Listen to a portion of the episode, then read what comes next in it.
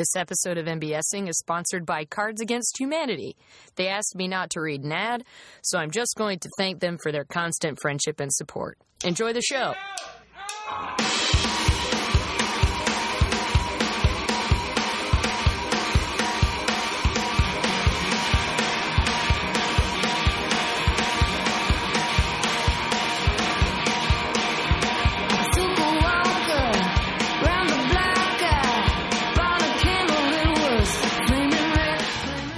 Welcome to MBSing. I'm your host, Mary Beth Smith. My guests today are from the Otherworld Theater Company, Elliot Sowards, Dylan Schaefer, and returning guest, Mary Kate Arnold. And they came to talk to me about their mutual love of William Shakespeare, the Bard. Really, really enjoyed this conversation got to talk to them a lot about the adaptation of Much Ado About Nothing that they're doing right now at Mary's Attic. Runs through February 28th on Thursdays through Sundays. You can go to their website at otherworldtheater.org for more details. They talk more about what the show is and times and etc. Um, here in, so I will let them speak for themselves. But man, it sounds really cool. I'm really looking forward to getting a chance to see it. Um, and I think they are just very self aware and on top of uh, what makes for a good show, uh, where Shakespeare is concerned, what kinds of things should go into prepping for it. Um, in terms of uh, knowing what you're saying as an actor, in terms of knowing the type of audience that you're trying to um, appeal to. And uh, it was really interesting to hear all their thoughts on that. And uh, along with their you know life experiences where Shakespeare is concerned, what got them into it. I made them all go through and name a Shakespeare play that they loved, liked, hated, and hate that they liked. Uh, so look forward to that towards the end. And I want to apologize to them and to the listener for up top um, not knowing what their show was an adaptation of, nor what it was called that was bad prep on my part, and I'm a silly, I'm just a little silly girl. Um, but I think that I recovered, and we had a great time talking through all of what we covered for where Shakespeare was concerned. Um, if you like this, I would strongly encourage you to check out some of the other Chicago podcast co op shows, including Write Club, which is literature as blood sport, which I think is uh, appropriate for Shakespeare here. Two opposing writers, two opposing ideas, each fighting for deathless glory. It's hosted by Polar Opposites Ian Belknap and Lindsay Muscato. Uh, if you like this show or Write Club or anything else that you happen to listen to in the Chicago Podcast Co op, go on iTunes, give them a star rating, leave a review, find their Twitter page, send them a, you know, hey, this is great. Thanks for making it. It goes so far. You have no idea. Um, these conversations that I get to have with my guests are amazing. I wouldn't trade it for anything. But it can often feel like you're doing it in a vacuum. And when there are actually people listening, it's cool to know that. Um, so let other people know that this is a thing that you like. Um, support small theater and art and podcasting in the Chicago area by um, listening and going out to these shows. If you want to go out to any shows that I'm involved in in the near future, you can check out Ask Your Doctor in its last week at the Annoyance 8 o'clock, February 11th, must close. Um, that's a, a, pharmaceutical musical. If you can't make that, 9.30 every Thursday night at the Annoyance Theater, I host a show with my team that we like to call The Fishbowl. Come, throw a student ID or any ID into a fishbowl, get a chance to play with some annoyance teachers and performers. And uh, our next Nerdologues Your Stories event is the third Sunday of the month on the 21st. That is at the Offices of Cards Against Humanity, 1917 North Elston. Let us know you're going to come by. Our theme for the month is Fan Fiction February. So if you have any fan fiction or any stories about fan fiction, come share that with us. It's just all about telling stories, man. That's what Billy knew. That's what he taught us, I think. Uh, this was a great conversation. Can't wait to share it with you. Thank you so much for listening. That's today when I suggested that Oh, that was yeah. like after this. I only watch it when I'm invited to a Super Bowl party, which I was not this year. Yeah, I feel like everybody's at least at a party where nobody watches the game, but they talk and they eat like shitty I like the eating aspect. food, which is good. the last the last one I for went to was when Bennett hosted his Super Bowl party. And there was the earthquake. You remember that? Yes, was would His you, whole house started shaking. would you, you?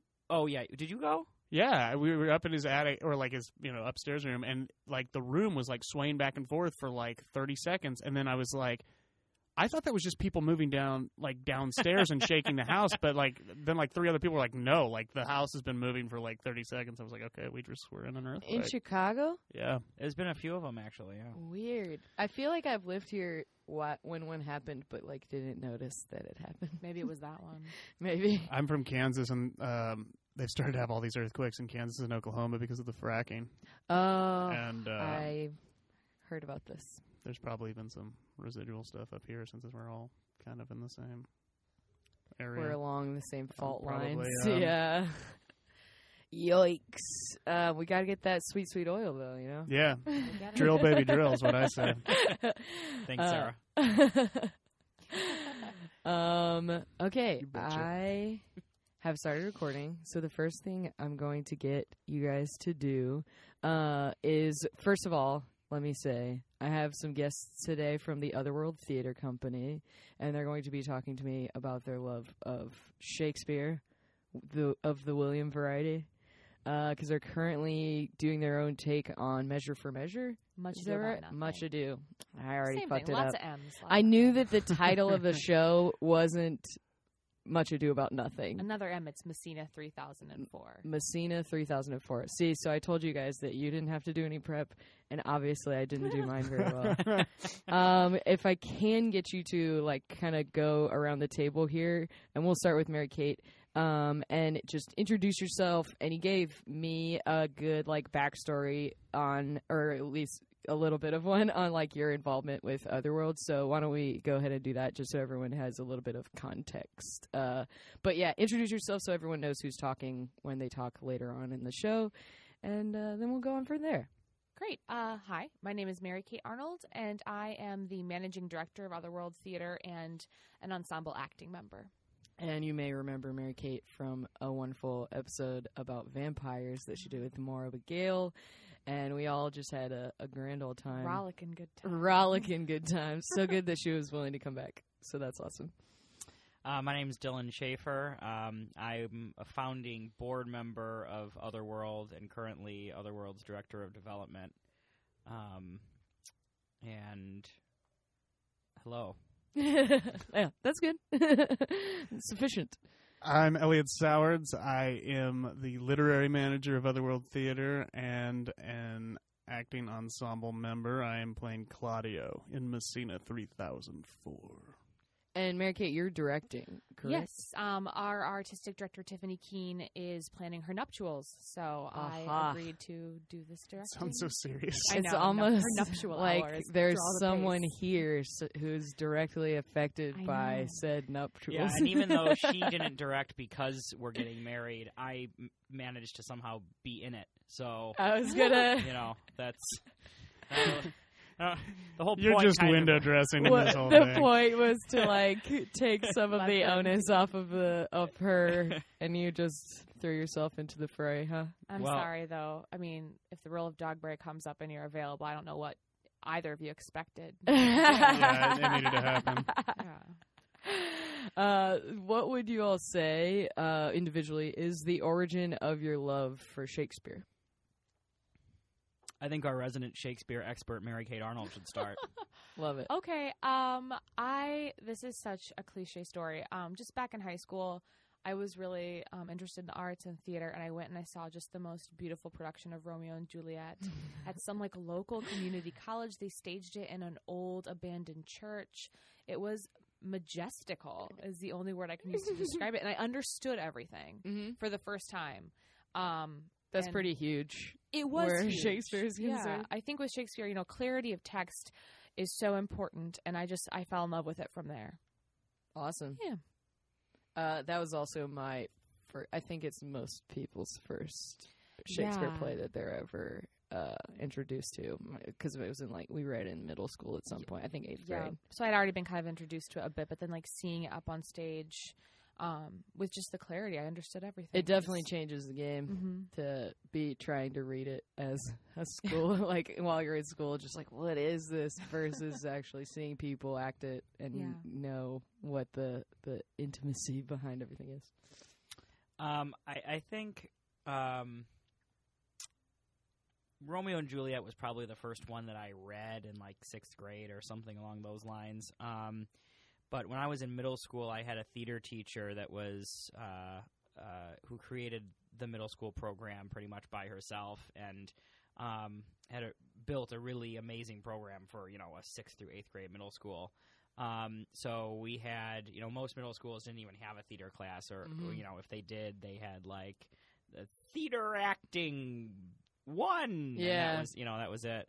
Um, and this was, I mean, so she had theater one, two, three, tech, advanced, wow stage managing, all in middle these school Things. Yeah, and she did a fall play and a musical, and uh, you know, every Man, year, and you so were, it was you a, were doomed it was an intense program. And I went, knew going into it I wanted to be an actor and involved in theater, but I really hadn't done any any Shakespeare studying before that, except in like English classes. hmm And I may have seen a movie or 2 Mhm. um, uh, but it you know it definitely wasn't a huge part of my life. But we did a really in depth study of uh, Midsummer.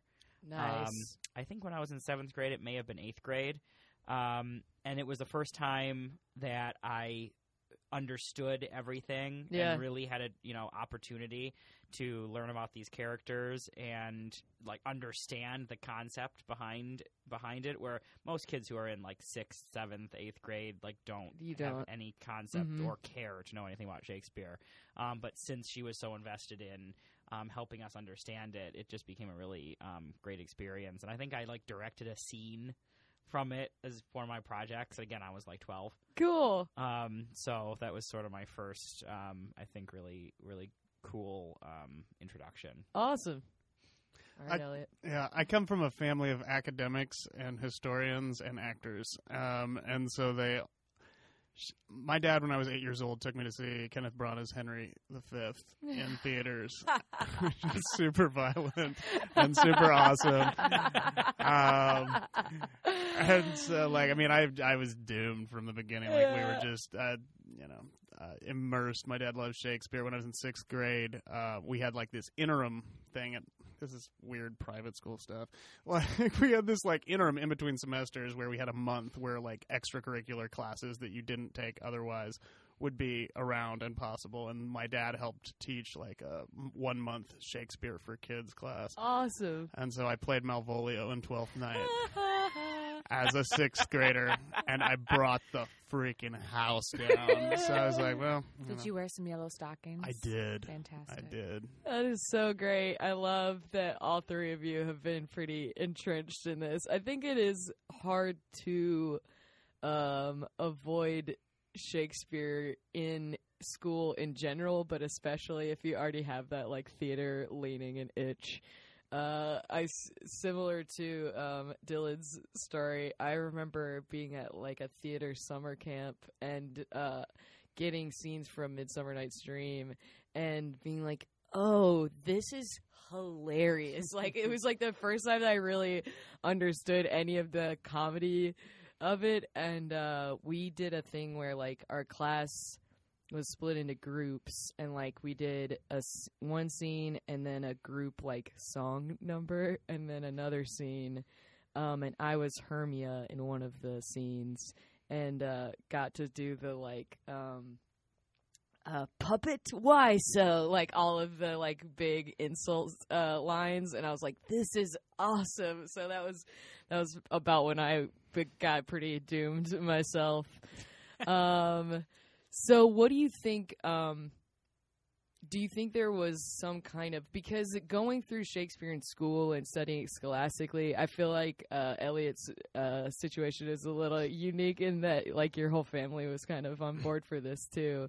Um, I feel like it's a little different than approaching and like uh, dissecting and viewing Shakespeare as more adult performers. Can you speak to that kind of transition at all? Were there times in uh like what did you guys study in college or anything like that?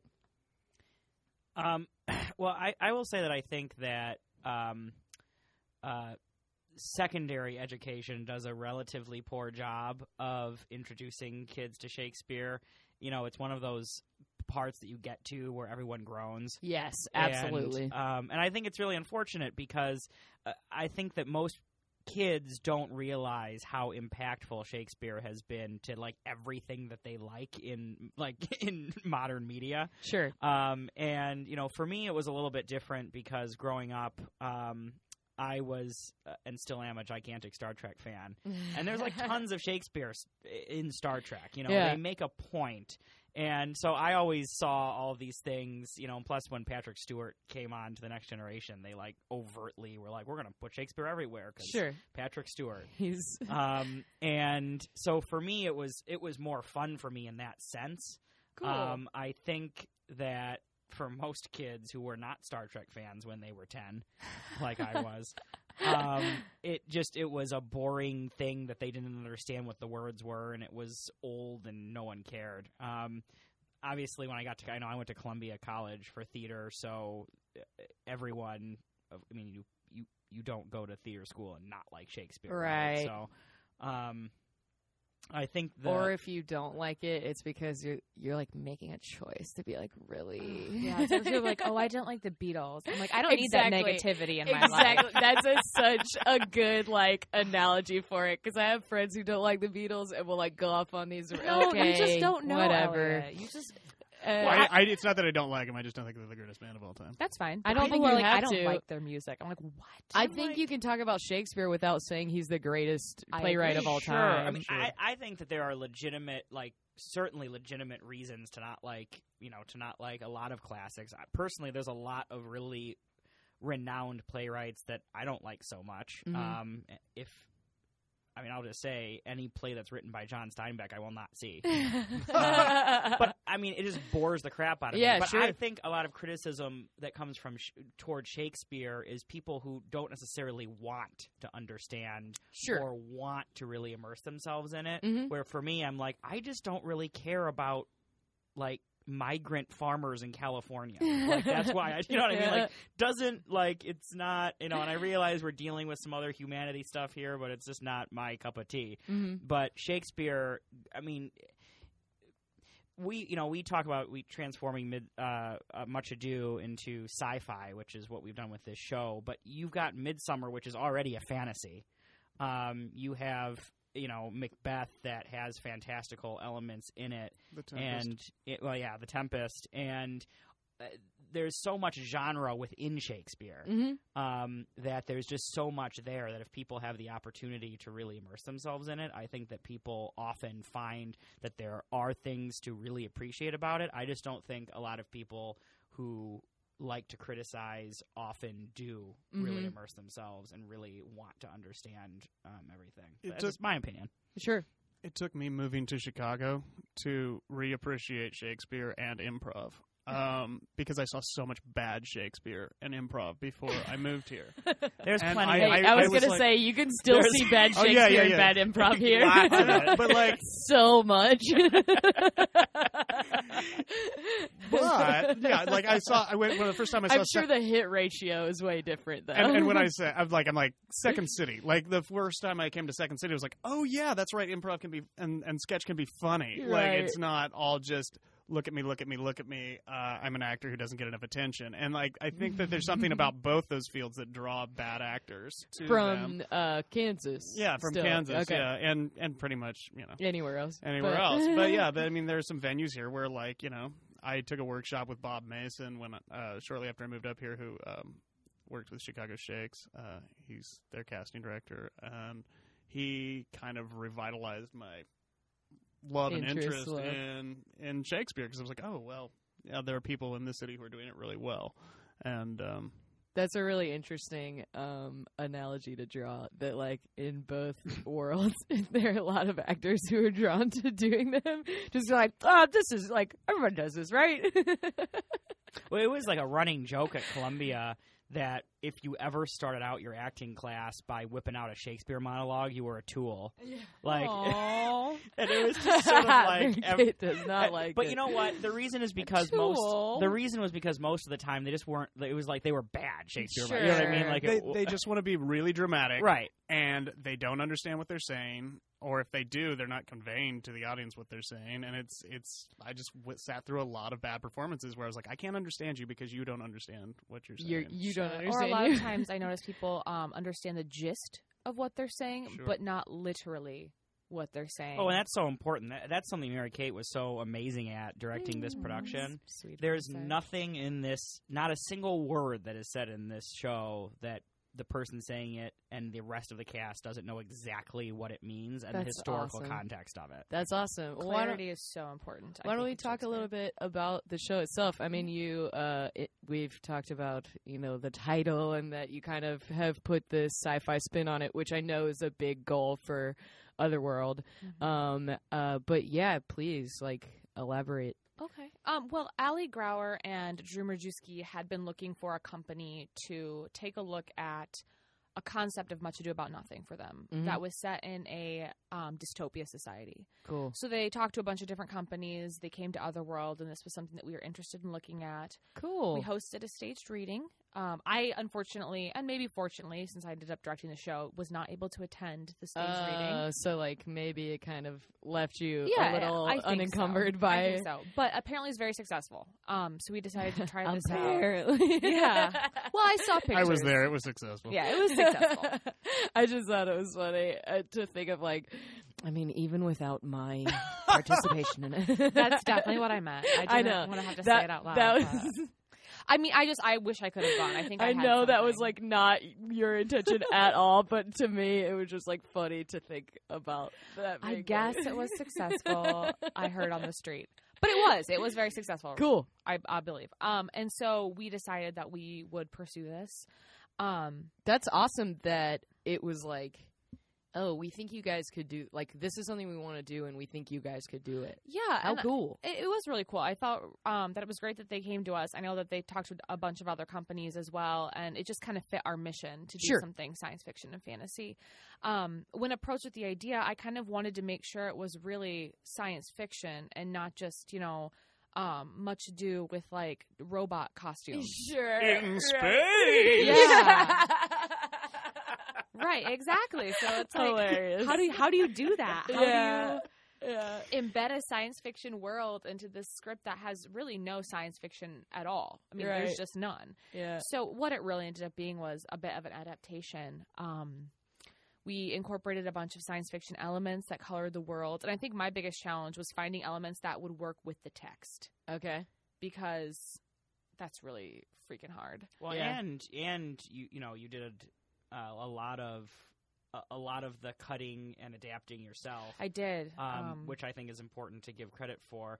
We say adaptation though, and I think some people think, oh, they probably changed everything. We use like most of the original text. It's true. I mean, there's Um, very little um, that's actually changed from the text. Most of it is like cutting or rearranging. Yeah, I mean, a redistribution anyone of lines. who like Yeah. performing the entirety of a Shakespeare play at this point in like our lives and culture is like oh man like did Tarantino really need all 3 hours for Hateful Eight you know what I mean like did we really like we can probably and I don't think it's like it's you know anything against Shakespeare like it's just a different like I think you have to tackle things like that But it's a different point. time. I Yeah. mean, it's a different time. Audiences, particularly in Chicago, don't like sitting for a long time. Yeah. We know that because we always do these like two-hour-long epic plays, which people like. But you know, if any criticism that we get, it's always, "God, that was great." I mean, long, Yeah. but great. yeah. Yeah. Um, so Yes. this is Shakespeare in 90 minutes. wow You know, actually, it's like 85 minutes if we're being serious about it. wow And I,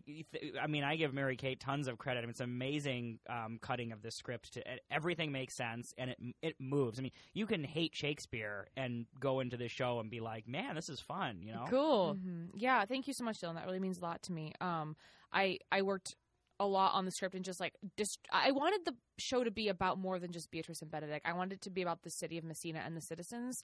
So I did a lot of like redistribution of lines. I moved things from the end of the show to the beginning just so it had a more contemporary flow of action. Cool. Um and I think that there's a time and a place for the entirety of Much Ado. I don't think a sci-fi fantasy company is that time or that place, if that makes sense. Sure, it totally does. That's kind of I think that's kind of what I was getting at too in terms of like not presenting the entire play exactly as it was the first time is like if especially with something like this an interpretation like Mhm. it doesn't necessarily uh just lend itself to like all right 5x let's go like Well, and it's not that Shakespeare doesn't stand well on its own anymore. It does. You can just do the script yeah. as it's written. yeah i think But that's why time and place is When you're, important you know, when you're in a when you're in a city that has over 300 theater companies, how are you going to put, you know, I mean, how are you also going to get, how are you going to afford to do your production? I mean, and you got to you got to kind of change stuff up occasionally. And if our mission is,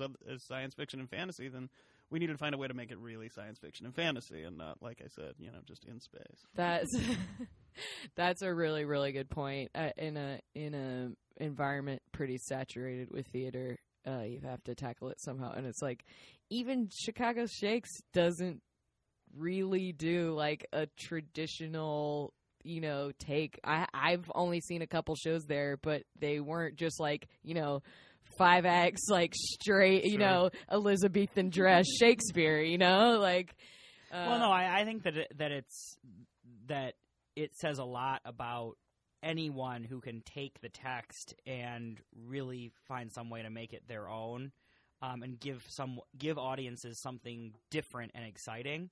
I think Shakespeare is exciting, Mhm. but like we need theater audiences and even non-theater audiences, the people who like totally our our our patrons are not Someone who- necessarily theater people. Absolutely. You know? Like I'm sure someone who came to see like of Dice and Men or uh, the uh, vampire show that you, Dark Gone dark. Gone Dark. Um, that's like a pretty different, or that's a pretty specific demographic, and I feel like it sounds like what you guys have done totally fits in that demographic. Whereas, like you're saying, watching a whole Shakespeare show without that bent on it may not appeal to a, bro- a that kind of audience. Oh, right. And I think uh, Chicago Shakes, I think, does a great job of Yeah. taking like the mainstream, you know, the big budget Shakespeare and making it something for everybody. hmm And Um, bringing in the greatest directors and actors Yeah. in the world. spending spending a billion Who knows dollars. how much I mean, money, yeah.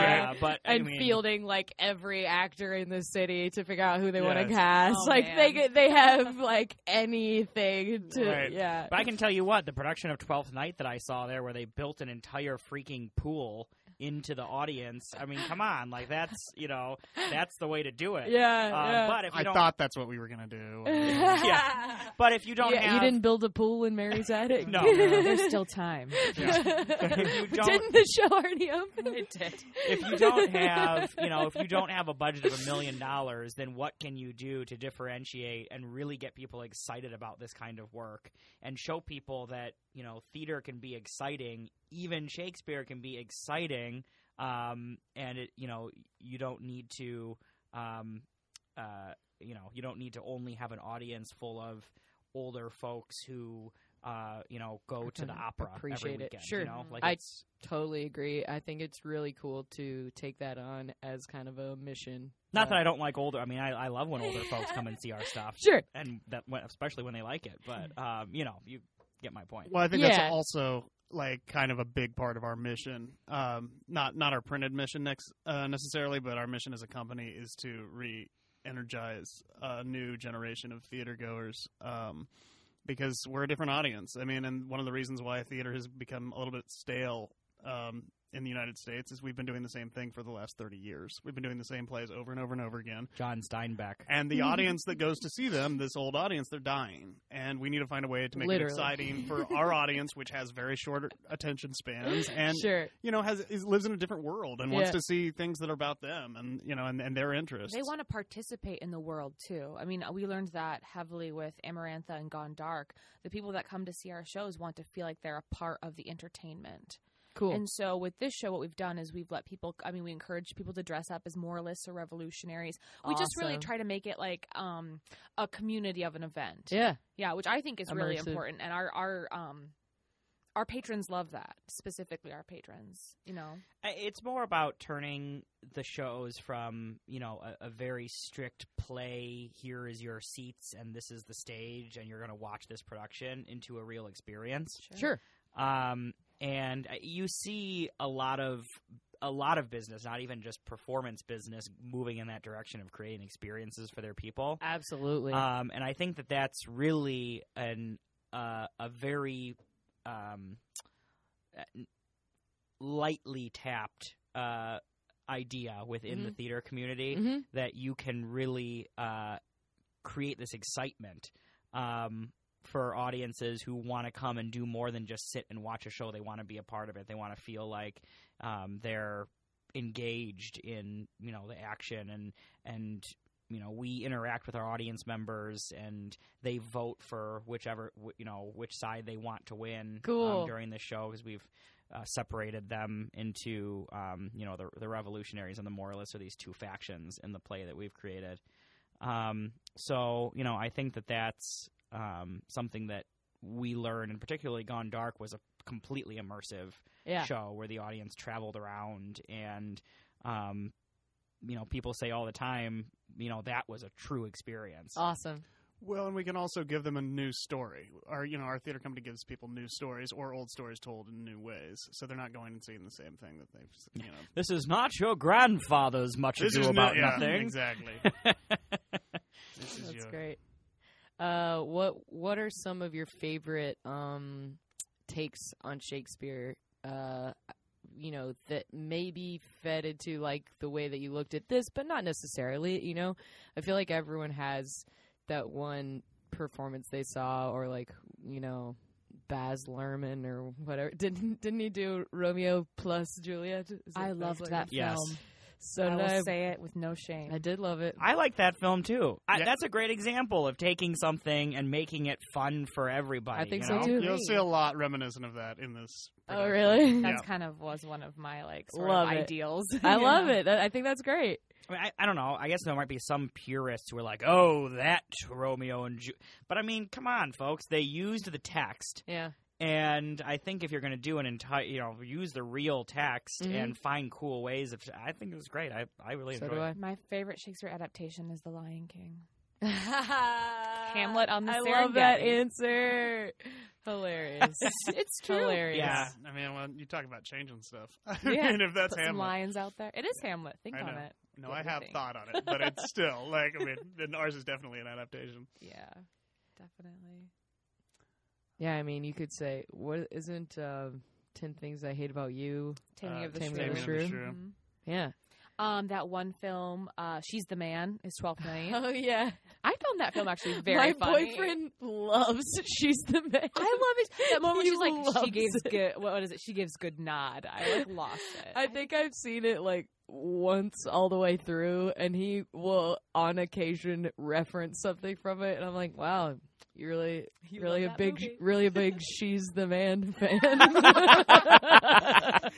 Well, I, I think the, I mean, the, I, I really like that Mary Kate said that because so much of modern film and TV is Shakespeare rehashed. Sure. And these same storylines um, reused and redone in a way that no one realizes or few people realize that it is essentially these storylines. Mhm.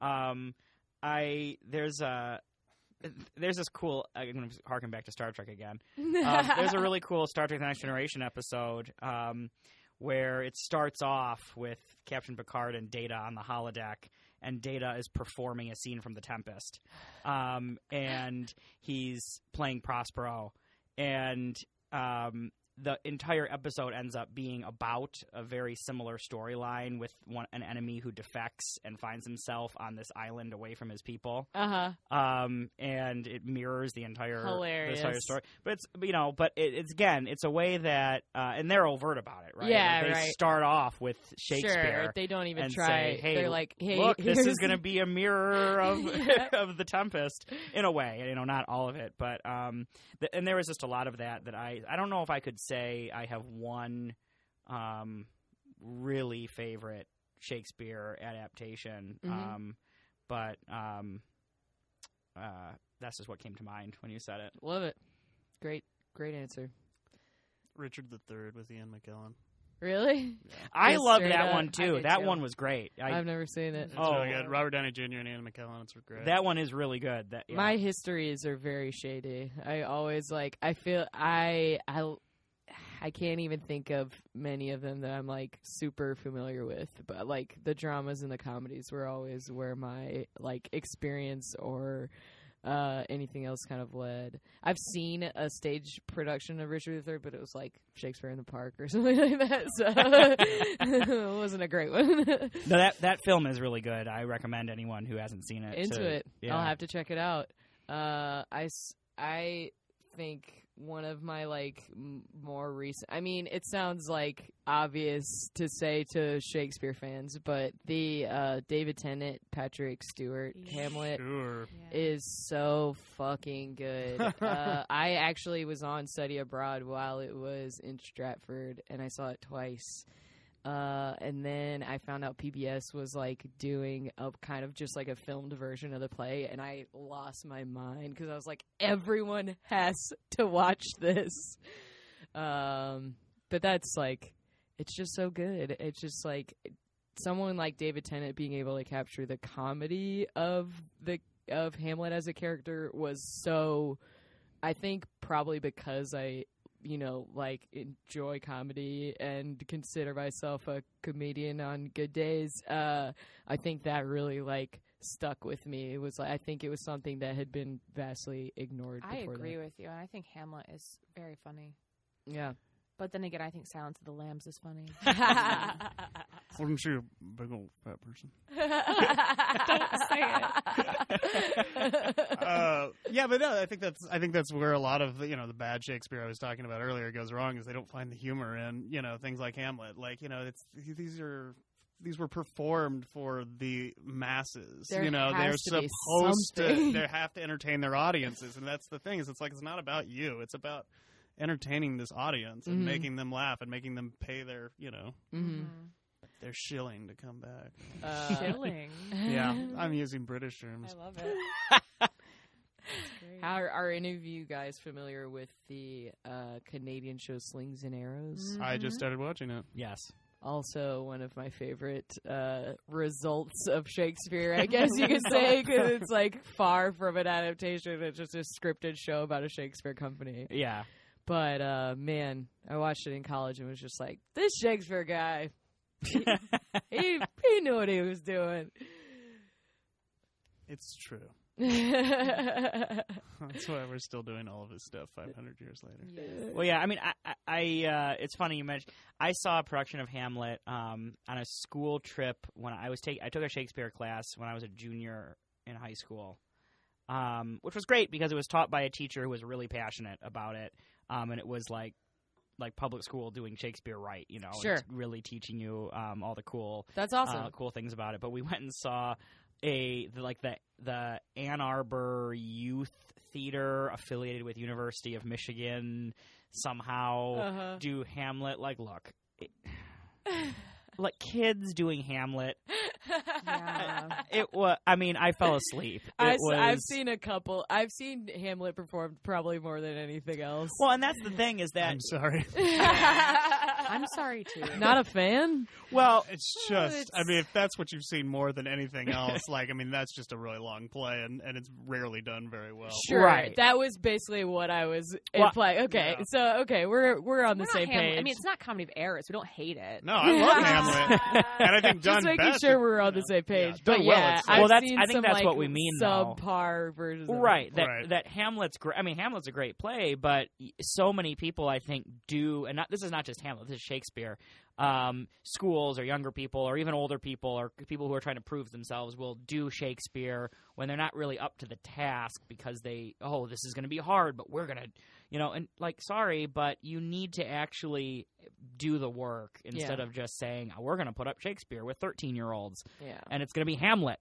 Like you know, like there's shows that are appropriate. Midsummer is one of them that you can do I with was- younger children. Yeah. I think it's literally the most performed Shakespeare show. I think Midsummer Night's Dream is like I think you're right. statistically the most produced. I'm actually Shakespeare show. surprised that most schools don't have um, students read that instead of Romeo and Juliet. We read I honestly you did, too. okay. There's a, also like a reason why most actors don't play Hamlet until they're like 40 Yeah. because Well, it's a really yeah. hard part. Like it's a really long part and it's a really difficult part, and but it's supposed to be you know Hamlet's supposed to be like 20, like you know, and it's rarely do you see somebody that young playing Hamlet because it's a really demanding part. It's like the part that actors prepare for their whole life. Yeah, yeah, it's one of those make or breaks. I mean, that's basically what the pilot of uh, Slings and Arrows is about. Is you know, Yeah. Yeah. a, a artistic director who like kind of went crazy playing Hamlet. We're led to believe, Like you do. Like you I do. Hey, Daniel Day Lewis did. Yeah. Oh God. uh, Listen, I don't want to be anywhere in the state when Mary Kate plays Lady M. So, oh, yeah. which inevitably will happen one I was day. gonna say I can totally see that.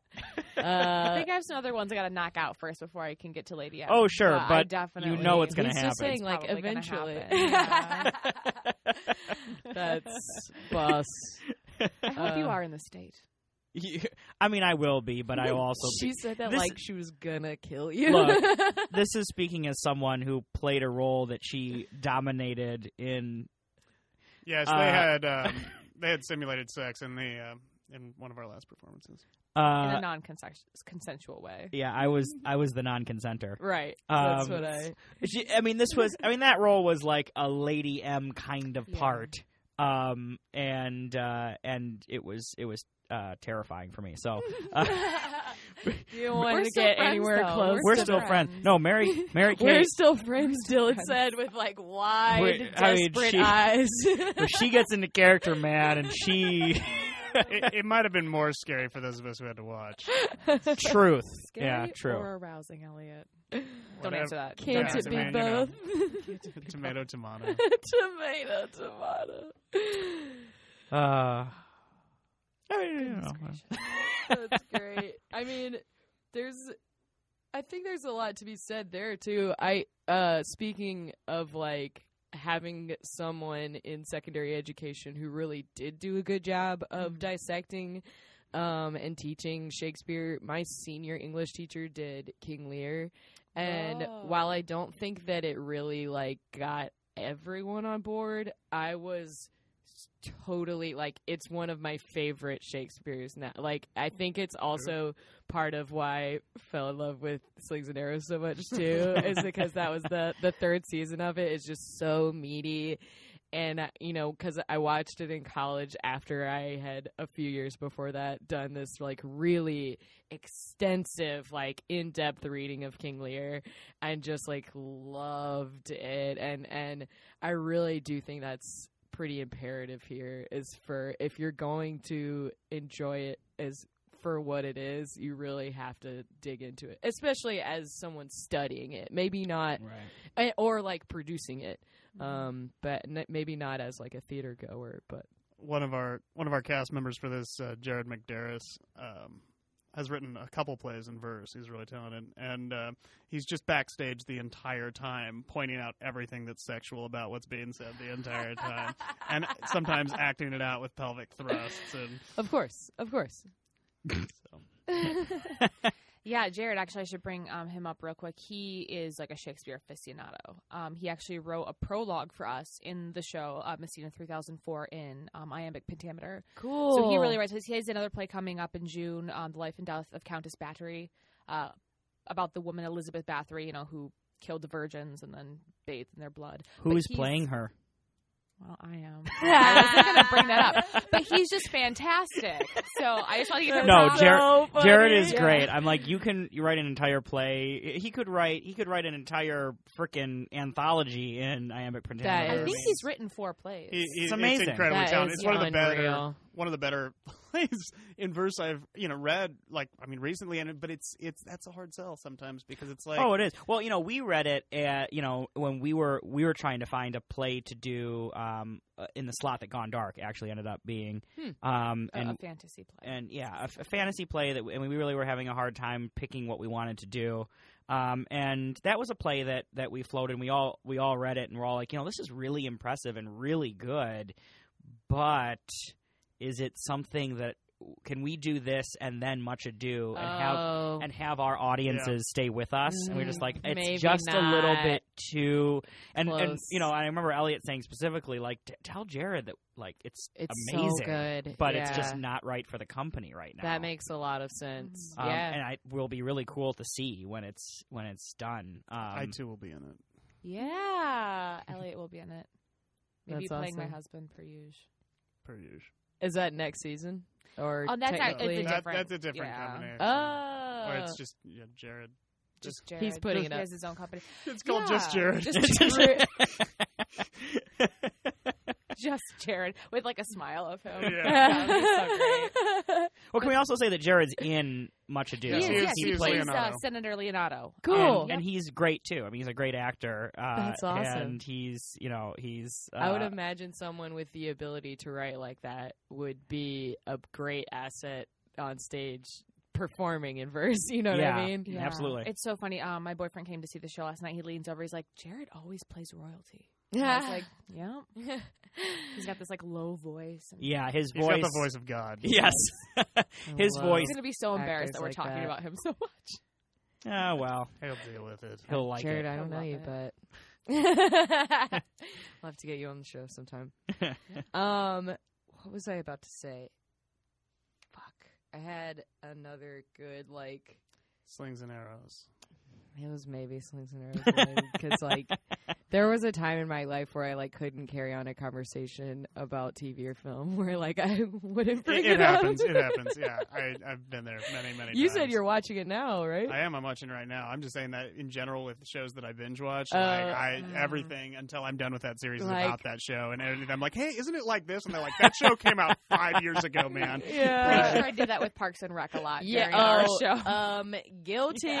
I was gonna say if you've listened to the podcast at all, you would absolutely know that this is the case. It's like the podcast could be about not TV or anything Parks and Recreation related. I'm like, oh, you know what? That kind of reminds me. Uh, It's like when Andy fell into the pit. yeah, it's like Just like that. I was going to ask you. Um, you loved Lear. Like, did you identify with any of his three daughters, or like? I mean, I like to think that I I I don't think I typically am going to identify with like an evil character. So like I'm definitely Cordelia. Like, Cordelia. yeah. it's I I mean the I that was like early on in doing those those couple scenes from uh Midsummer even when I was just like 12 or something 12 or 13 I was just like I like where this Hermia chick's coming from. You know, like that's probably about as like She's like quote such unquote evil as I get. You know, it's just like jealousy. And I'm like, yeah, and like I think there's definitely some of that where Cordelia is concerned too. She just gets like a real like shitty lot. You know, like. I think it just is really sad. Like that play just feels really sad to me. Mm-hmm. It- it, uh, when you really get into all of the uh, dealings of it. But Yeah. how about you? with those daughters Yeah, specifically. do you have any? oh, I don't know. I I probably Regan. Yeah. Or I mean, it could be Goneril either. I, I love I like the two evils, but I mean that, those wouldn't- be like my first choice of like Shakespeare characters. Uh huh. But I just thought well, when you were talking that you loved it, I, you kind of I could see you being a Cordelia type. Yeah, she's kind of a badass too. for sure. I thought I think that definitely uh, got me into the show as well. Is like even though it was about it is you know Lear and uh, there's a lot of other like strong male characters in that show. I think at its heart it's about those sisters. um, which is always which I think is so like I think you could say that a, about a lot of uh, Shakespeare. Actually, like we were talking about Lady M earlier, you know, like the show is called Macbeth, but she's uh, when you durst do it, then you are a man. Just saying. I think it's interesting how many uh, how many strong female characters exist within Shakespeare. Um, certainly ahead of their time. and obviously, all men played them back when Shakespeare was around, but definitely has to be um, mentioned. You know, uh, I, something that we did with this show was we gender bended the part of Don John. Um, so Don John is played by uh, a woman. I love Uh, it. Elise uh, is her name playing it. Yes, her name is Elise. Her name Um, is Elise. um, and it's interesting because I remember listening to Mary Kate and Tiffany talking about it when they first decided to gender bend that role, um, and how it almost seemed like that should have been a female Sure. part originally, just how it's written. Sure. She has this entire monologue about um, I will smile at no man's jest. I'll eat when I'm hungry and wait on no man's business. It's like this has to be a woman. That's awesome. like it has to. Be That's be. really awesome because I was thinking about it like with the kind of like uh impresar like sexual kind of tones to it, but that is sounds even more like I mean, that would be a great monologue for any female auditioning for Shakespeare. Is Don John's monologue about waiting on no man's business? that's awesome. Was that so? Was that was a decision that you made before you cast it? Yeah. Very cool. Mhm. So, the, so not even just like gender blind casting. You literally wanted. I that wanted to a be woman, and I really wanted her cool. to resemble Annie Lennox. Just watched a lot of Fucking yes. watched a lot of Keanu Reeves performance, and then decided to go as far opposite of that as you could. Keanu Reeves, the great glarer. Hilarious. I've heard he's a fantastic guy, though. yes, also heard that. Another thing with this show, though, as far as women go, um, I definitely didn't want the role of hero to be just a waif. Yeah. Um, in the real, you know, in the real text, she really doesn't say much, and so I actually No. gave her a lot of Beatrice's lines, cool. so that she was kind of sassy. And we have a dream sequence where she really gives it to Claudio because he, you know, he treats her horribly. And I remember- like, "I'll marry you." Okay. I I wasn't like super. Yes, I I I've like uh I wasn't super. um I didn't know much ado. Like I'd never read it or seen it until like last summer or a couple summers ago. My roommate was in uh a production in Chicago and I saw it and I felt like that was one of the things that I left with. I was like, fuck, she gets nothing to do. Like and then they just get married at the end. When we did the stage reading, it was just amazing. Like, because I played Claudio in that as well, and just amazing. Like, it's like, why, why do I even, why do I even bother with this person? Yes. Like, you know, and then you know, I think uh, Claudio is my girlfriend's most hated character in all of literature. Um, like despises him, despises him, Of and course. basically just the overall acceptance of how he treats her. sure. Um, and I think we've uh, Mary Kate's done a really cool, interesting um, job of uh, making him a little bit more understandable and palatable to modern audiences That's great. that are a little bit more progressive. So if you come, you might not hate me as much as you would. If, No, I mean I don't think I don't think you hate Claudio really at all in, in this show, and really this show has, elevates women in a really um, I think uh, nice way. Um, yeah, absolutely. Hero is a totally a part that you're like, like, yeah. Whatever. Normally, What do you um, do here? Yeah, but yeah. But in this one, it's you don't absolutely even go not. to this school. Yeah, it does Yeah. feel like you don't even go to this. school. Like, what is? Who is she? Like, it's just a lady named here. Like, it Yeah. doesn't. Every man's hero, silent and pretty. Yeah. Right, yeah. And there are other parts Oh, that were gender bended as well. Um, So Cool. there actually are a lot more women in the show than originally Conrad's a written. woman. Conrad, Conrad's a yeah. Conrad played by um, Mindy. Um, so it's uh, yeah. eventually we should use last names. No, no one gets last names. All right. Nope. Elise Dawson and Mindy Faye Parks. Cool. Thank you, Dylan. Awesome. We love them both. How did the opening weekend go? It was speak to that a little? Stellar. Awesome. We were oversold last night. We had Yeah. people. We had people sitting on stage last night. I came out for one of our scenes and was like, "Oh, okay, well, Well, And thanks that someone was sitting in my fine. spot." Thankfully, it was our ensemble member Brendan Stallings and his friend. But Ah. Yeah, which I told him I was like, Brendan, you got here. He literally walked in at like the time of the show, and I was like, all right, listen, asshole, you, you're gonna sit on the stage. Um, also, uh, I run the box office because naturally, Dogberry and Verges should uh, They're like our bouncers. or be the technically. bouncers for the show. I love love it. So I yeah, so I let everyone in and yell at them on their way in. That's so great. Um, so yeah, that's fun too. So if you want to be harassed by a dogberry on your way into the show, then by all means. Um, some people uh, did not enjoy it last night. I will say that, but Hilarious. I think most people, I think most people have a pretty good spirit great. about it. People, Over- did, people didn't enjoy you badgering them. They loved the show.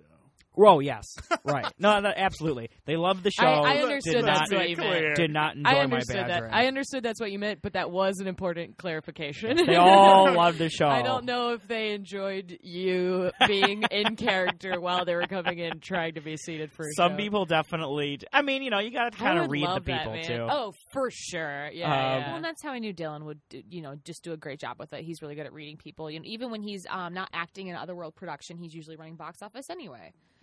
So Yeah, much to not- his chagrin. Yeah, but, usually last second when I'm told, "Hey, there's nobody to do this," then I end up doing it. But he's it. so good at it. He does it with a, a skip and an eye roll.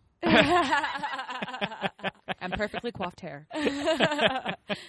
but uh, yeah, no, it uh, opening went really well, and man, they just kept on coming in last night too. So great. We we started the night sold basically to capacity, and there were people walking in. No, we don't have our tickets yet. I was like, okay, What's your let's capacity? see." Um, I would say we- around. We had around forty three last night. That's Yeah. awesome.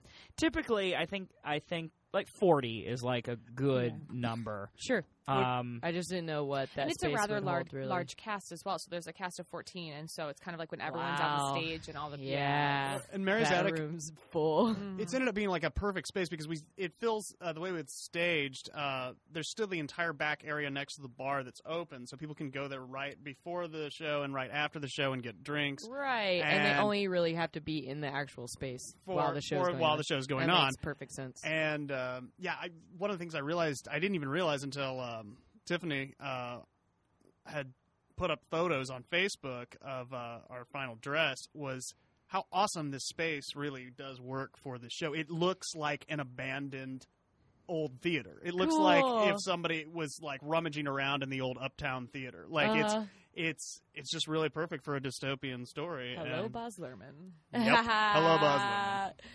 That's so great. I know that that is also kind of a goal of the company is uh, is being um, you know using the different spaces to kind of uh, match with what the story you're telling is because I know you did that with Gone Dark as well. Yeah, It was I think a that's church.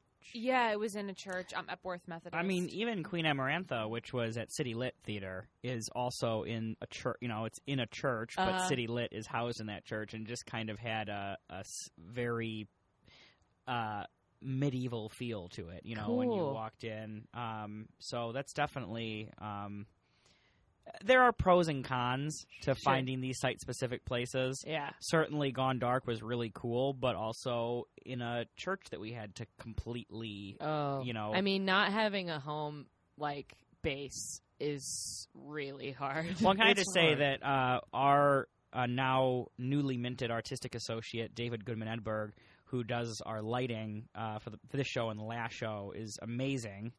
Yeah. Amazing. Seriously, the- amazing. I can't imagine Easily that the many best things. The most creative lighting designer I've ever seen. Awesome. This guy, I can't even tell you what he does with LED strips, lights. Every in Gone Dark, he had lights strung up outside the windows, so it looked like lightning and moonlight was shining through. I mean, this was this was a church that was built in like the late 1800s Yeah. that did not have electricity everywhere.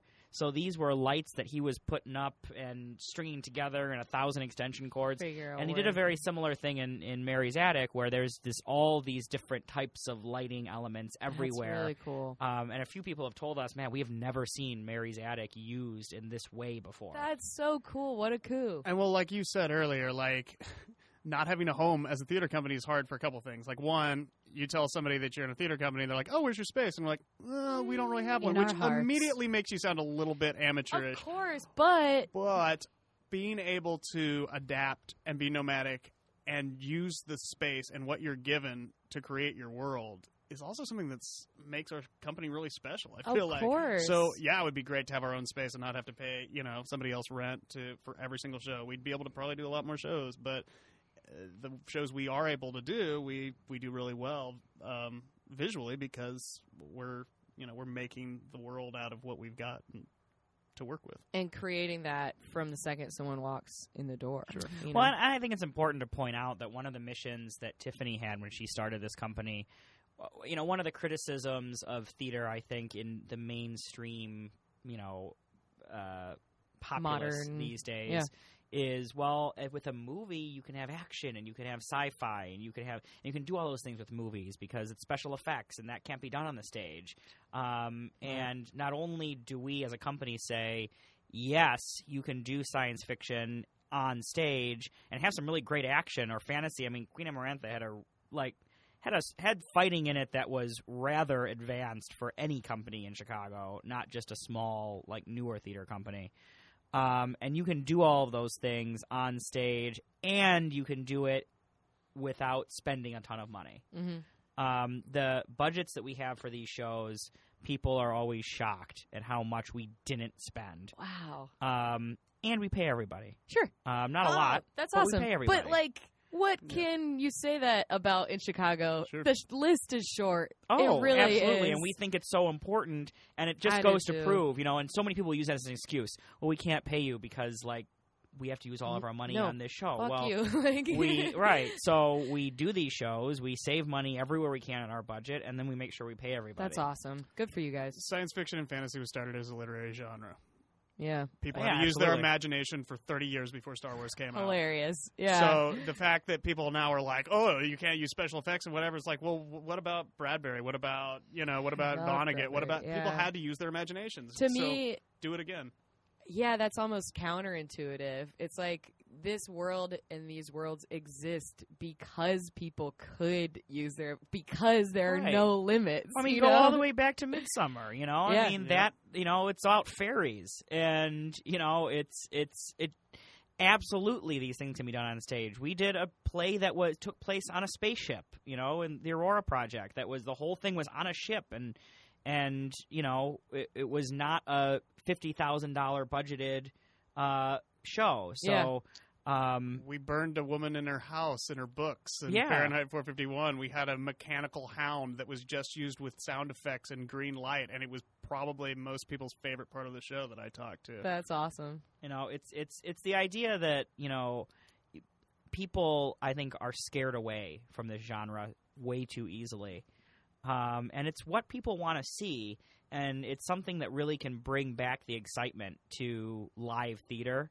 Um, that we we're you know we're not doing this just because um, you know just because we think we're cool or we- Right. we think we're so smart. We're doing it because this is the stuff that we love. Of course. You know, we love science fiction and fantasy, and all of us in the company have such a personal connection to that genre. hmm So why are we going to sit back and say, "Well, I guess it's just too hard"? Sure.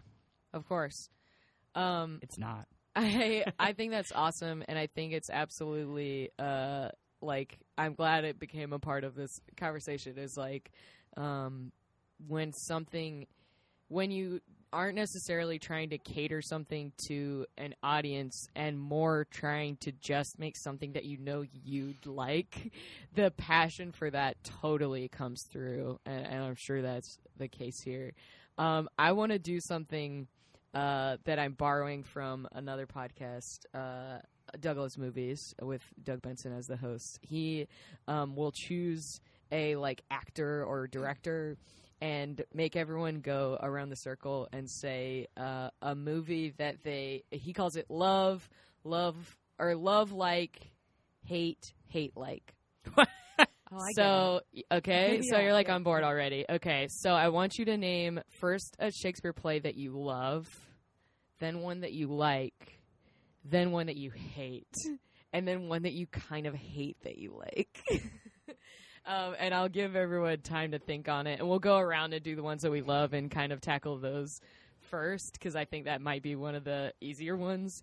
Um, but the the hate like the best like uh, help I can give is like it's like kind of a Shakespeare guilty pleasure. Hmm.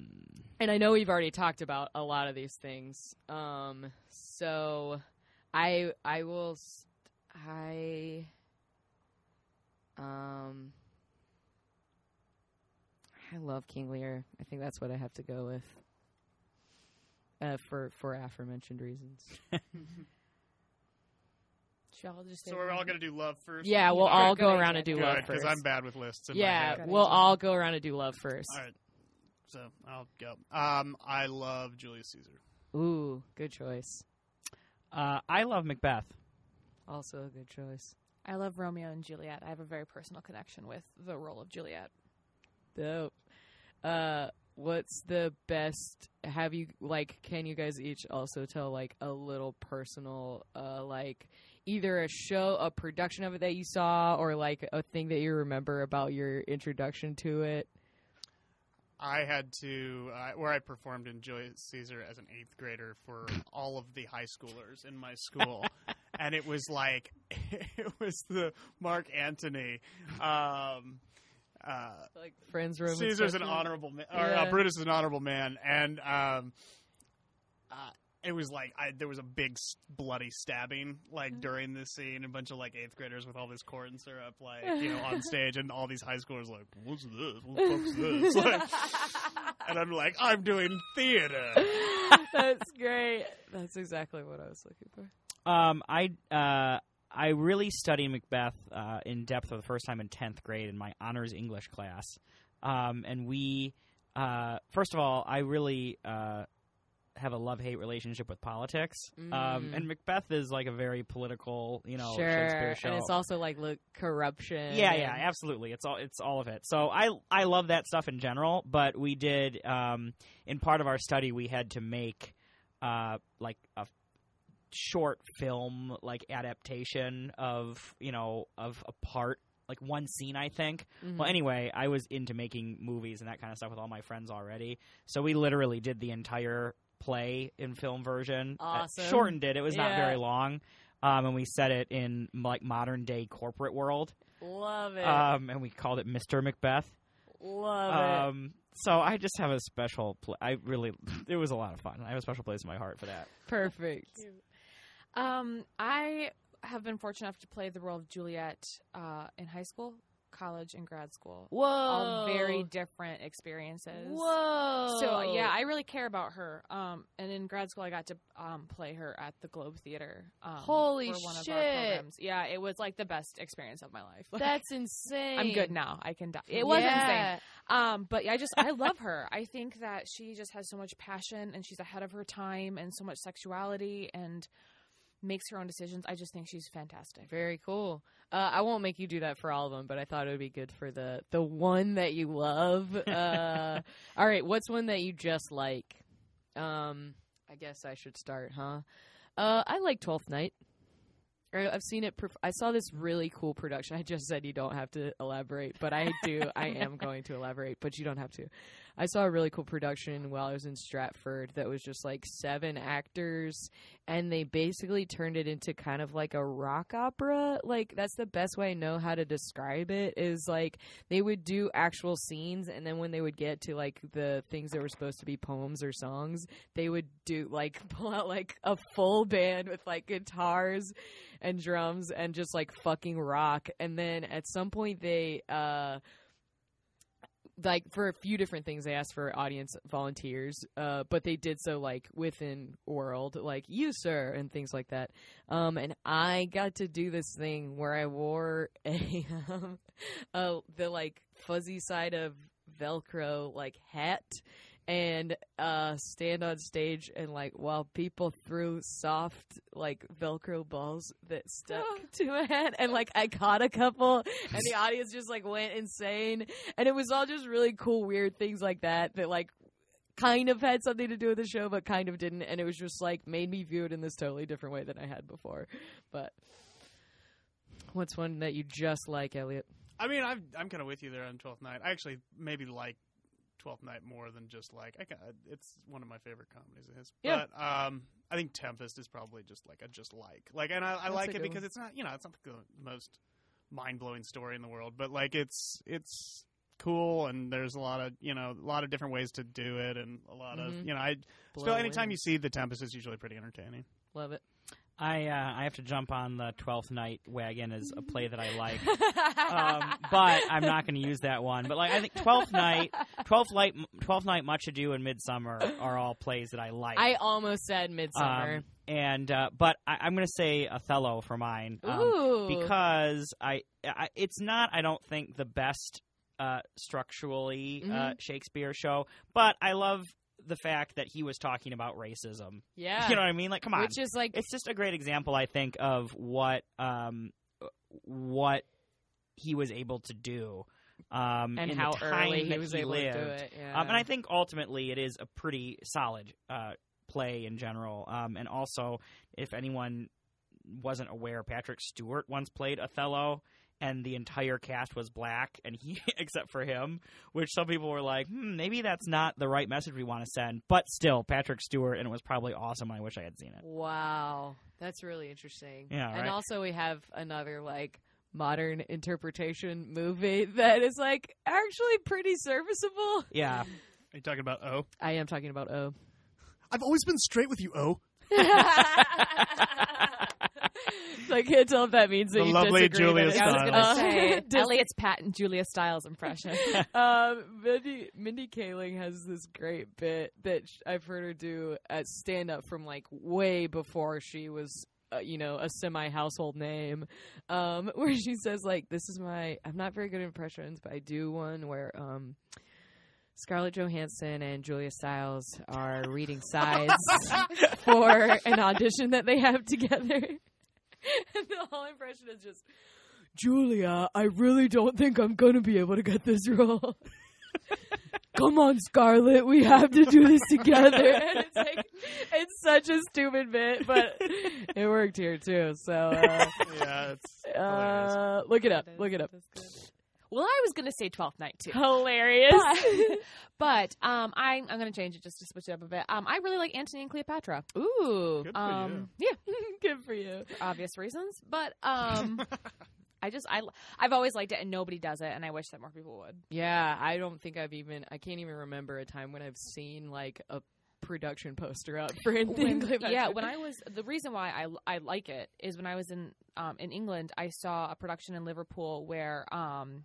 Oh God, her name's escaping me. Um, Samantha from uh, Sex and the City. Uh, what's her name? Kim Kim Cattrall. Cattrall. Kim Cattrall was playing Cleopatra, and good God, she was fucking fantastic. Really? She's British. really? Yeah, Yeah. she's British. She's also in the um, hit uh, 1980s film Mannequin with Andrew McCarthy. Oh yes, that's where she right. plays a mannequin in a department store that comes to life at night. Yes. Before today's special, which was a show on Nickelodeon. She also plays Lieutenant Valeris in Star Trek Six: The Undiscovered Country. That's why you knew right away. He was like Kim Cattrall. I, I have no excuse for being able to jump in there that quick with Kim Cattrall. That's so funny. All right. Um, do you want to do hates first or hate likes first? Doesn't matter. Let's do hates. I know who Elliot hates Uh, or what Elliot. I hates. can't even think of one that I really hate. Uh, um, so I may have to let it come back to me. Um, but if anyone wants to jump in, feel free. I'll jump in. I got two. Uh, I hate Midsummer, and I hate and I hate Two Gents. Those are my Oh. two most hated. I just I don't I don't find them funny. I What about that that 'em. cool part where Julia makes the two papers kiss each other? And in fairness, it's not it's it's not Midsummer's fault. It's just that it's so often done, and it's so often done poorly. Oh, yeah, absolutely. So, Yeah. That's totally fair. and it's just I, I I've yet I've I've yet to see a performance even by the elite that I where I gave a shit. Like I just don't care. Like I don't care, and so I don't know. Maybe maybe maybe it's out there. I'm sure everybody loves it. It's it's like the Beatles for me. It's I like the Beatles. It's all right. right. But Sure. I'm a Stones guy, so There you go. Is it too much of a cop out just to say comedy of errors? I was gonna say uh, Mary Kate mentioned it earlier. I don't think it is. Uh, yeah, I just Love's Labor's Lost.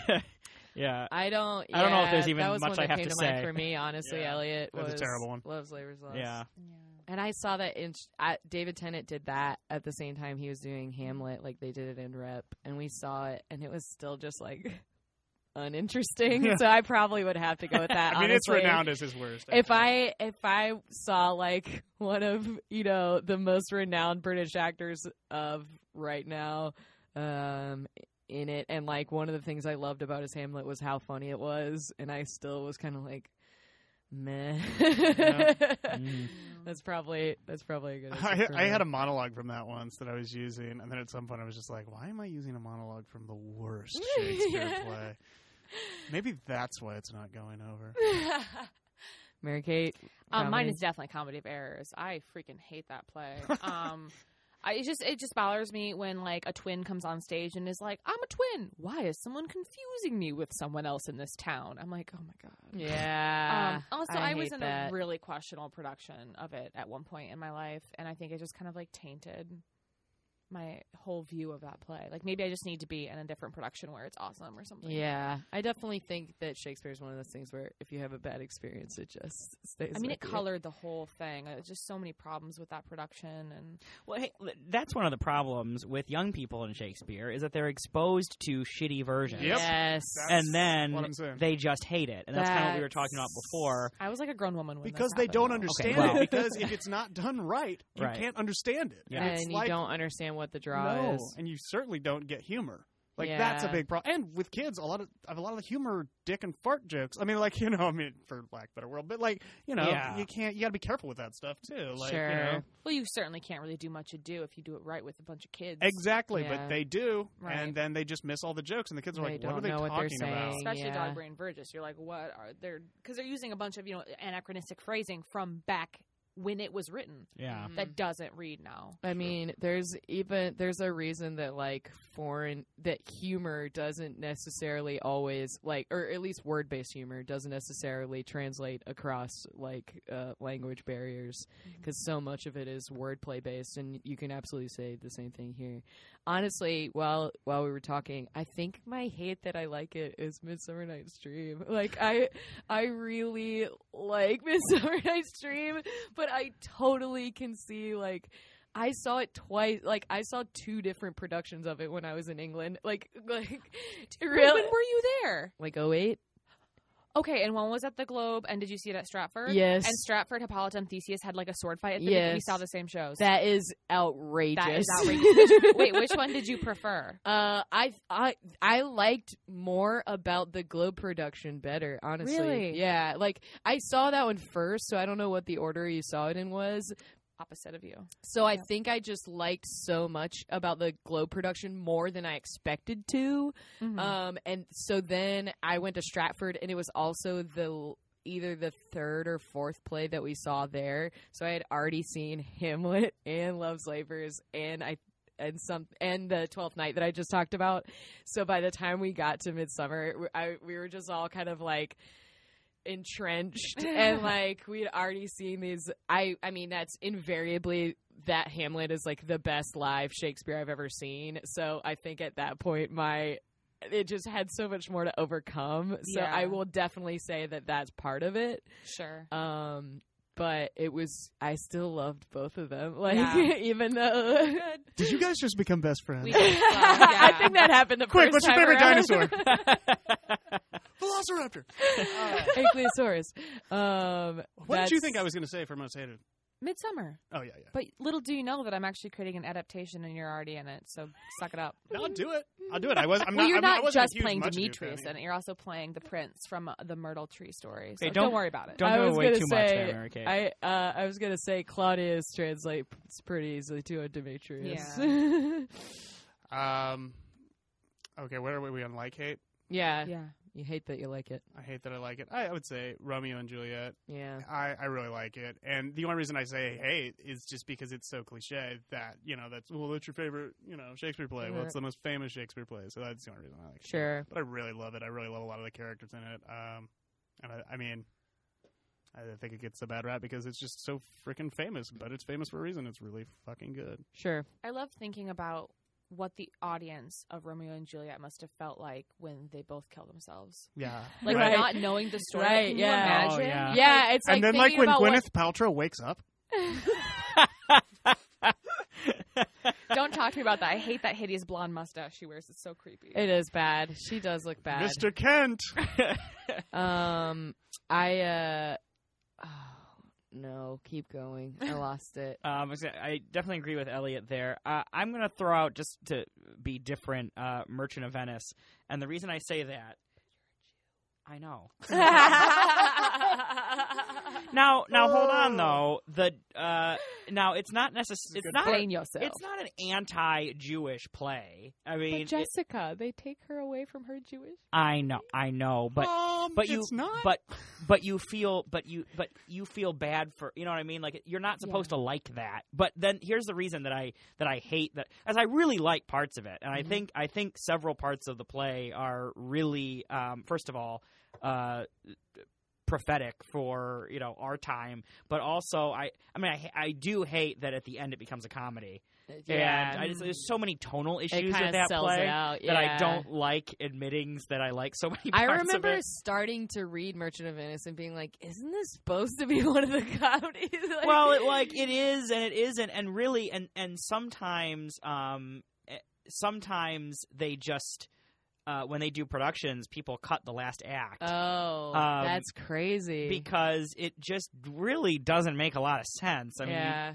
eh, which I don't necessarily disagree with doing because it ends on this very somber, sad note. Uh-huh. Um, but uh, uh, I don't know. I, if I had more time to think, I might choose something else. But that's I actually that's saw kind this. part of the fun of it. Yeah. is putting it on the spot. I saw this really cool production of Merchant of Venice at First Folio a couple years ago, and at the end, Jessica. Well, the show ends, and then you see her still keeping her um, Jewish rituals Mm. in secret. So Well, she's been Oh. I still like the way that. she's been married, but yeah, at the end, there's this beautiful scene where she takes off her hood, and there's that like, is candle. really cool. I was like, oh, good.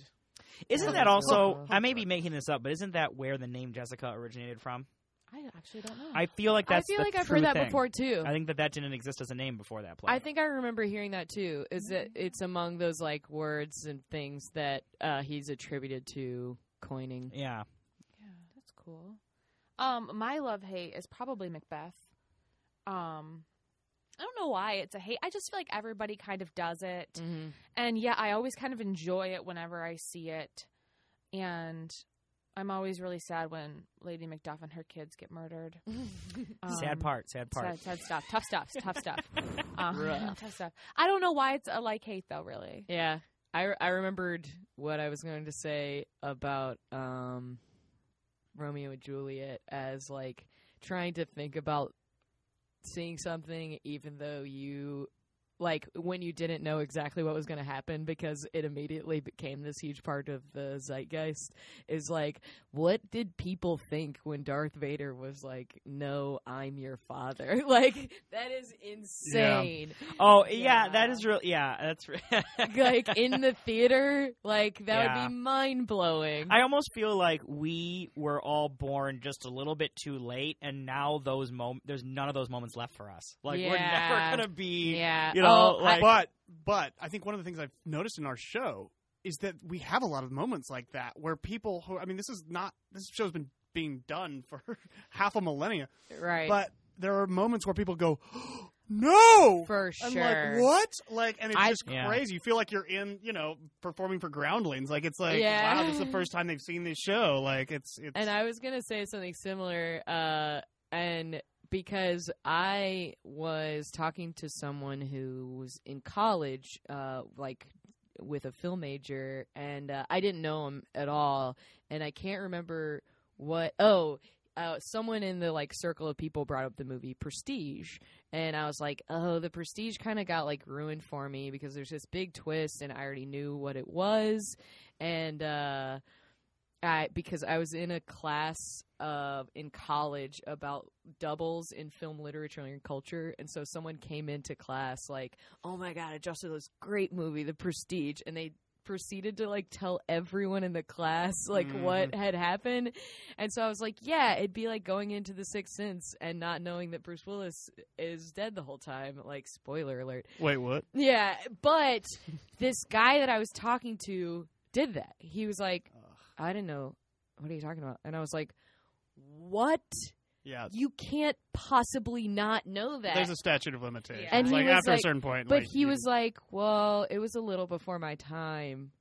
because he was like 19. Yeah, and I was like- like, oh God. So, like, maybe you're right, Dylan, that like our generation doesn't have that many things left, but I think there's still enough going yeah, I think there is. This is one of those things where I'm like, man, like those moments, uh, uh, like how often far do they come? Yeah. you know, and like that's one that we like. you And I think we still cling to like think times when that happens in like modern media. You know what I mean? Like not necessarily a big twist, but uh those like wow moments. Yeah. Mhm. It's really cool that you are getting to do that for of all of all shows. yeah. I mean, I've never, I haven't been in a show in a while where there were like there was this much, and I think it is that we bring in the audience a little bit and we talk to them directly. They feel more comfortable saying stuff, but that's what that's what make it makes it feel like we're you know performing in like, like a groundlings like atmosphere. Well, that's really all I think Shakespeare performing requires is to break the fourth wall. Yeah. If you're making the argument and you're talking directly to the audience and they're a character in your show, in your play, then you're doing it right. Yeah, I mean it's it's a purposefully presentational Yeah. uh genre of theater. Cool. Um last question. Um first of all, uh if there's anything you would feel remiss that to not be a part of this conversation that we haven't talked about, please uh fill it in here whether it's um anything about um, the production you guys are working on, or the company, or just Shakespeare in general, or any other play that you feel like you would be be remiss if you had come gotten this opportunity and then not said anything about it. Uh, please chime that in at any point. But the last question I'll give you is uh, how do you feel like your love of Shakespeare has influenced you both creatively and your life in general? Hmm, it's not a loaded question. yeah, I mean this was this was it's like because Should I some do reverse order on this. Yeah. oh, so I start. I, I think we should do that because I'm gonna need to think about that Okay. in a second. And if you just want to speak to one or the other and don't really feel like you can speak to both, that's okay. Like any anything that you can cite like this is how this has affected me is really interesting, I think. Well, I mean, Shakespeare's affected me in a lot of ways. It's a big reason why I wanted to become an actress. Um, a big reason why I chose to go study in the UK. Um, a big reason why I moved to Chicago to perform. A big reason, you know, why I've accepted certain roles that I've accepted. I just think that Shakespeare is truly timeless, and I love the idea that we we actually do bring the audience into the story with us. Cool. I think that more theater needs to be like that, like a non-realism, um, making the people attending the show feel like they are breathing the same air as, as you as an actor. That's why people are so distraught when Romeo and Juliet off themselves. It's because like they've shared their passion with you. You know, that's why we, you know, when Olivia says to Cesario, "Tell, what do you think of me?" Prithee, tell me what you think of me. We've been there when we've like we're our last wits with somebody that we love that doesn't love us back, and we're like, but wait, why, wh- why am I not good enough for you? Um, so I think that there's like so many modern concepts in Shakespeare. We just need to find them.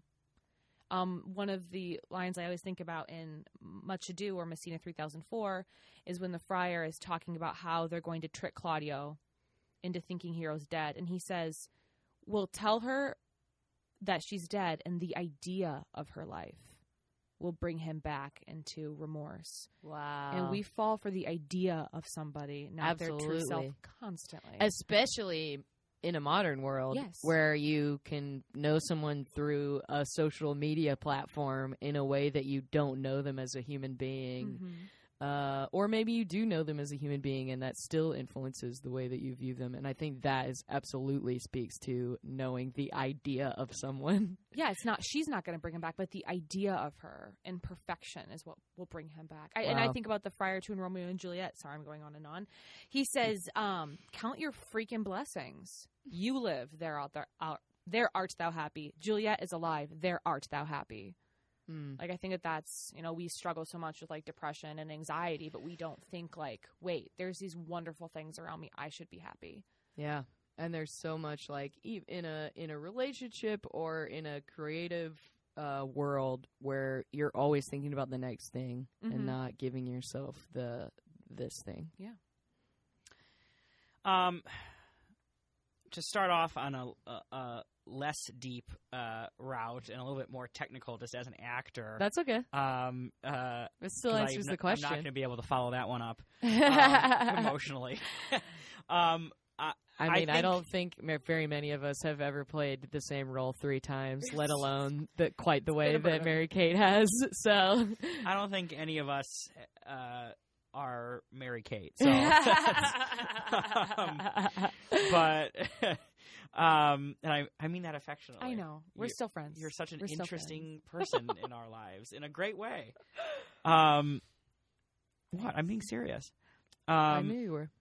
as an actor, I think training and working on Shakespeare is so beneficial Mm-hmm. because it really teaches you about specificity Mm-hmm. and making choices. And I, you know, that's one of those things that, it, like, if you don't know how to do that, if you don't understand the importance of being specific and making big choices, then you're not going to succeed, succeed as an actor. Mm-hmm. And that's something that really, I think, taught me, even when I didn't even realize it early on, how important that was. Um, and I don't think there's a genre that is like a training ground for that. Any That's a really good point, yeah. Shakespeare. Um, I will say that I I agree with everything Mary Kate said. That everything is so prophetic, and um, not everything, but a lot of things are really prophetic. Um, and the things that Shakespeare says about human uh, f- emotion and relationships and the you know the battle of the sexes and all of these Mhm. things that you know we're still trying to figure out today Absolutely. um, so that's I think um, just you know if you need if you need to I don't remember who said if you need to learn something about humanity just watch Shakespeare and you'll learn all there all you need to know. And I, something someone else said that if you ever needed to explain humans to aliens give them Shakespeare. And Yeah. that, and that is you know that's basically what we are. Yeah, there's definitely uh, something to be said for how like literally timeless. You know, it's Uh, amazing A lot of it is. I mean it, it makes me feel like some of those like conspiracies about was he one man right? was he many people or Right. you know like it makes me feel like he wasn't, but it doesn't matter. yeah I'm in agreement with you. I mean, you know, it's just one of those things. Like, how, you know, the amount. I mean, of course, there are some also bad Shakespeare plays, so we shouldn't say that everything is great. But you know, the point is there. sure. Um, you know, it's it's not too different from what Dylan said. Uh, Shakespeare is what taught me how to work as an actor. Uh, when I, the, you know, the first Shakespeare I ever prepared was like the hardest thing I'd ever done. Like, I mean, before that, it was showing up and making people laugh, and like, I remember just locking myself in my room and just reading over things over and over and over again, trying to understand them, and you know, and and researching stuff, and then and, and figuring out what this character was saying, and then falling in love with what this character was saying, and um, and just how powerful words are, and that has transferred to every type of acting I've done since. You know, the the, the words you are saying are there for a reason, and they are so important. And which words carry weight, and which ones don't. You know, which ones can you leave behind, and which are the ones that you really have to stress, and that is universal in all acting. And it, the the best example of it is in Shakespeare. That's a really great point, and I think it, there's also something to be said for like taking that for granted when you understand on a surface level the line immediately when you read it. You know what I mean? Uh, and then taking that farther uh, is something that I think Shakespeare was really important for me to learn too. Even just like in reading texts, you know, like okay, I think I know what this is saying, and then you know um, tackling it in a way that you're like, oh, so nothing that we read is really just the words that, that are being said, right? Um, well, that's great. Thank you guys so much for doing this. Um, I really appreciate it. I would love if anyone listening thinks the show sounds interesting, which I certainly do, to go check that out. How much uh, this will be released um, Wednesday, so you'll have uh, all of the dates after that are up for grabs. Just real quick, Dylan, did you want to say anything about Juggernaut? Yeah, we will. Um, and I can bring this into this too. So, uh, Much Ado or Messina 3004 um, is running every Thursday through Sunday for the rest of February. Cool. Um, so there'll be three weekends of it um, by the time this comes out. Um, tickets are twenty dollars. Um, rumor has it there's some discounts on Goldstar, but I cannot verify that. Um, so uh, 7:30 p.m. Um, Thursday, Friday, Saturday, 4 p.m. matinee on uh, Sundays at Mary's Attic in Andersonville, above Hamburger Mary's. Um, Juggernaut Film Festival. This is going to be our fourth, right? Our fourth annual. Yeah.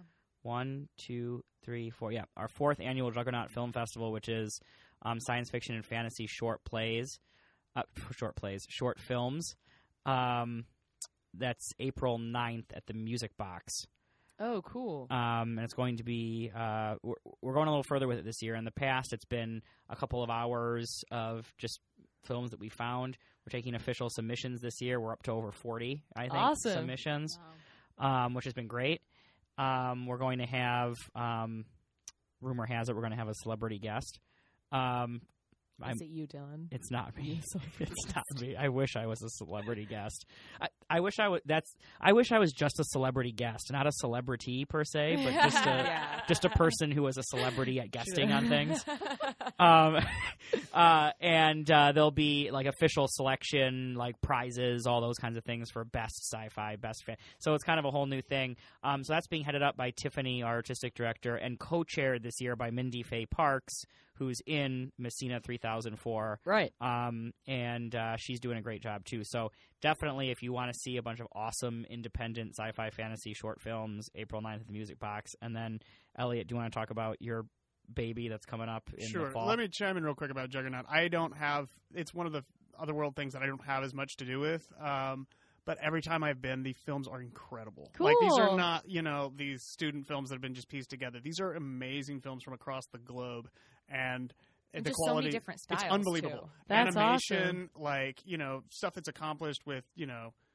I- i- It's it's incredible, really, really incredible films. So if you're a science fiction and fantasy fan, you should go see this. So it's like you're uh, a little more unbiased uh, support of the Juggernaut Festival. Yeah, and then uh, my the my baby is our Paragon uh, Short Play Festival. It's the largest science fiction and fantasy play festival in the world. you can fact check him on that. you can, you can. It's a, it's, it's, pro- it's, it's proven, proven. I'm the literary manager, so I'm good with words. um, but no, it, uh, it is 40 plays in two days. It's going to be at the Public House Theater in September. Uh, we are taking submissions right now. You can go to otherworldtheater.org, and we have a um, a button tab on our site for submissions. This will go right to my inbox, and I will read your play. And uh, last year we had over 300 submissions. Uh, He read all 300 of them, folks. And I narrowed them down to 40. Wow. So that will be what I'm doing in my From now until that ne- happens. for the next three or four months. very, very cool. Thank you guys so much again for coming to do this. Uh, I wish you the best of luck with the rest of Messina 3004. And uh, go home and don't watch the Super Bowl. All right.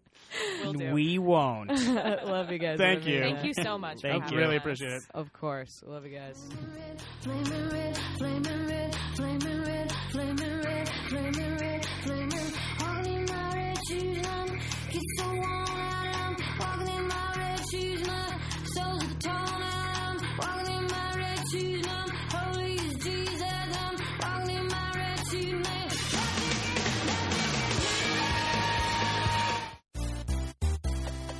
This has been a Nerdologues production. For more on the Nerdologues and our shows, please go to www.nerdologues.com.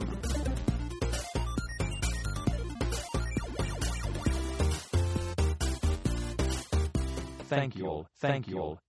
I am GrabBot23548X.